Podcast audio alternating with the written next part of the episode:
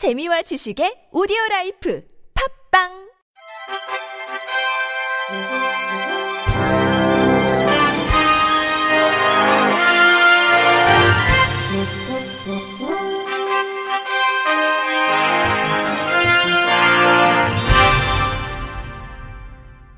청취자 여러분 안녕하십니까? 3월 20일 월요일 KBIC 뉴스입니다.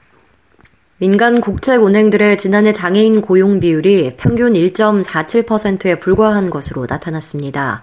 더불어민주당 김영주 의원실이 금융감독원으로부터 제출받은 은행권 장애인 고용 현황에 따르면 신한 우리, KB 하나, KB국민, NH농협은행 등 민간 은행의 장애인 고용 비율은 1% 내외였고 KDB산업, IBK 기업, 한국수출입은행 등 국책은행은 2% 내외에 그쳤습니다.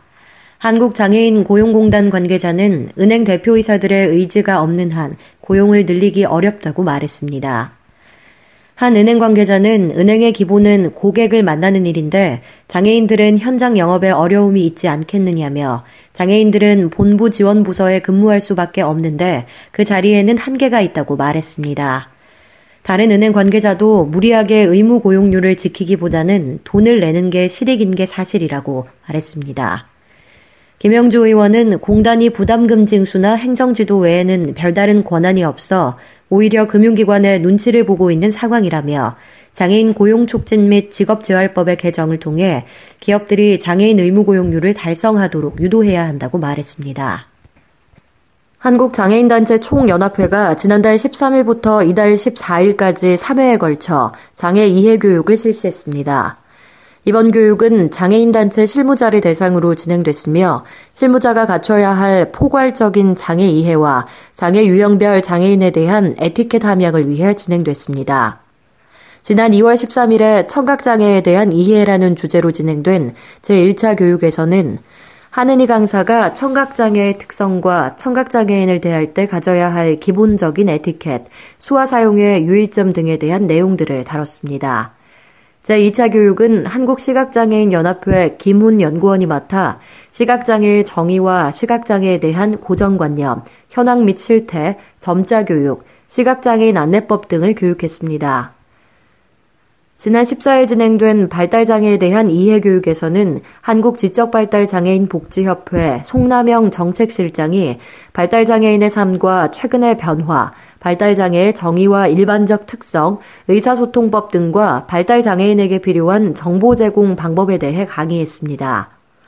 교육에 참가한 실무자들은 장애 이해의 기본에 충실한 교육이었고 실무에 많은 도움이 됐다며 다른 장애 유형의 장애 이해 교육도 진행하면 좋겠다고 전했습니다.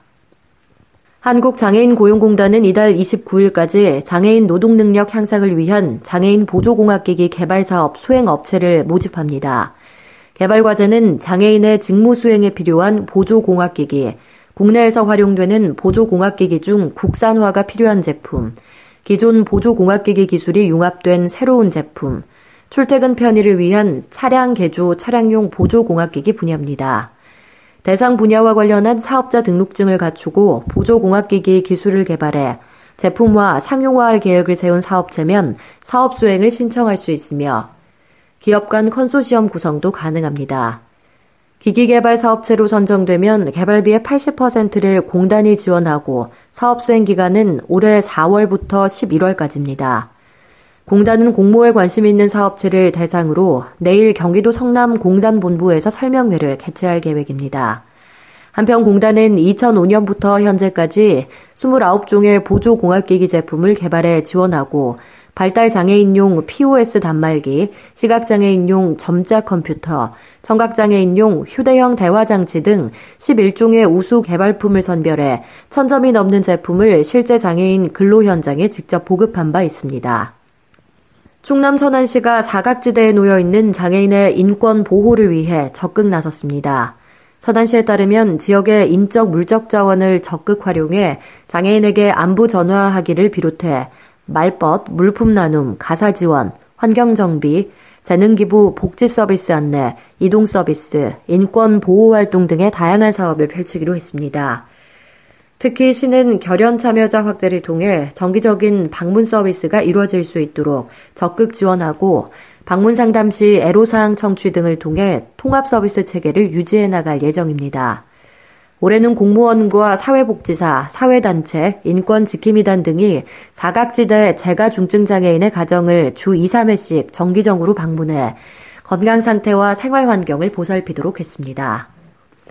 신성순 시 노인장애인 과장은 사각지대에 놓여 있는 장애인을 발굴하고 지역 내 인적 물적 자원을 활용해 촘촘한 사회 안전망을 구축해 나가겠도록 하겠다고 말했습니다. 시각장애인이 택시에서 기사 지갑을 훔쳐 경찰에 붙잡혔습니다. 광주 동부경찰서는 택시기사 지갑을 훔친 혐의로 40대 시각장애인 이모 씨를 불구속 입건했습니다. 이 씨는 지난달 11일 저녁 8시 10분쯤 택시를 타고 광주광역시 계림동에 내리면서 현금 27만 원이 든 기사 지갑을 훔친 혐의를 받고 있습니다. 지갑은 운전석과 조수석 사이에 놓여 있었으며 이 씨는 손을 더듬다 지갑을 발견하자 몰래 가지고 달아났다고 경찰은 밝혔습니다. 집에 있던 쓰레기 봉지에서 지갑이 발견됐지만 이 씨는 경찰 조사에서 자신은 훔친 적이 없다고 부인하고 있는 것으로 알려졌습니다.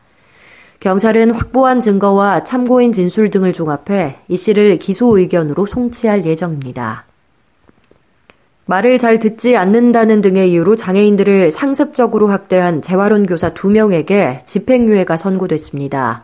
울산지법 제3형사단독은 장애인 복지법 위반죄로 기소된 55살 A씨에게 징역 8개월에 집행유예 2년과 사회봉사 80시간을, 34살 B씨에게 징역 5개월에 집행유예 1년과 사회봉사 40시간을 각각 선고했습니다. A씨 등은 울산시 울주군의 한 재활원 교사로 근무하며 지난해 5월 말을 잘 듣지 않는다는 이유로 지적장애 1급의 B씨를 폭행하는 등 상습적으로 원생들을 학대한 혐의로 기소됐습니다. 재판부는 의사 표현조차 제대로 할 수 없는 지적장애인들을 상대로 폭행 또는 감금해 그 죄가 무겁다며 다만 초범인 점, 잘못을 반성하고 있는 점, 범행 동기에 훈육의 목적이 있는 등 사정을 참작해 형량을 정했다고 밝혔습니다. 끝으로 날씨입니다. 내일 남부지방은 남해상에서 동진하는 저기압의 영향을 받다가 벗어나겠습니다. 낮부터는 점차 맑은 하늘을 회복하겠습니다. 공기는 여전히 탁하겠습니다. 경기와 영서, 충북, 전북 지역은 종일 나쁨 단계, 수도권과 충청, 호남, 제주 등 중서부 지역은 오전에 높은 농도의 미세먼지가 나타나겠습니다. 영남권은 낮에 일시적으로 나쁨 단계까지 치솟겠습니다. 내일 아침 기온 서울 5도, 대구 7도로 오늘과 비슷하겠고, 낮에는 서울 12도, 대전 13도, 대구 16도가 예상됩니다. 이상으로 3월 20일 월요일 KBIC 뉴스를 마칩니다. 지금까지 제작의 류창동, 진행의 장유주였습니다. 곧이어 주간 야구회가 방송됩니다. 고맙습니다. KBIC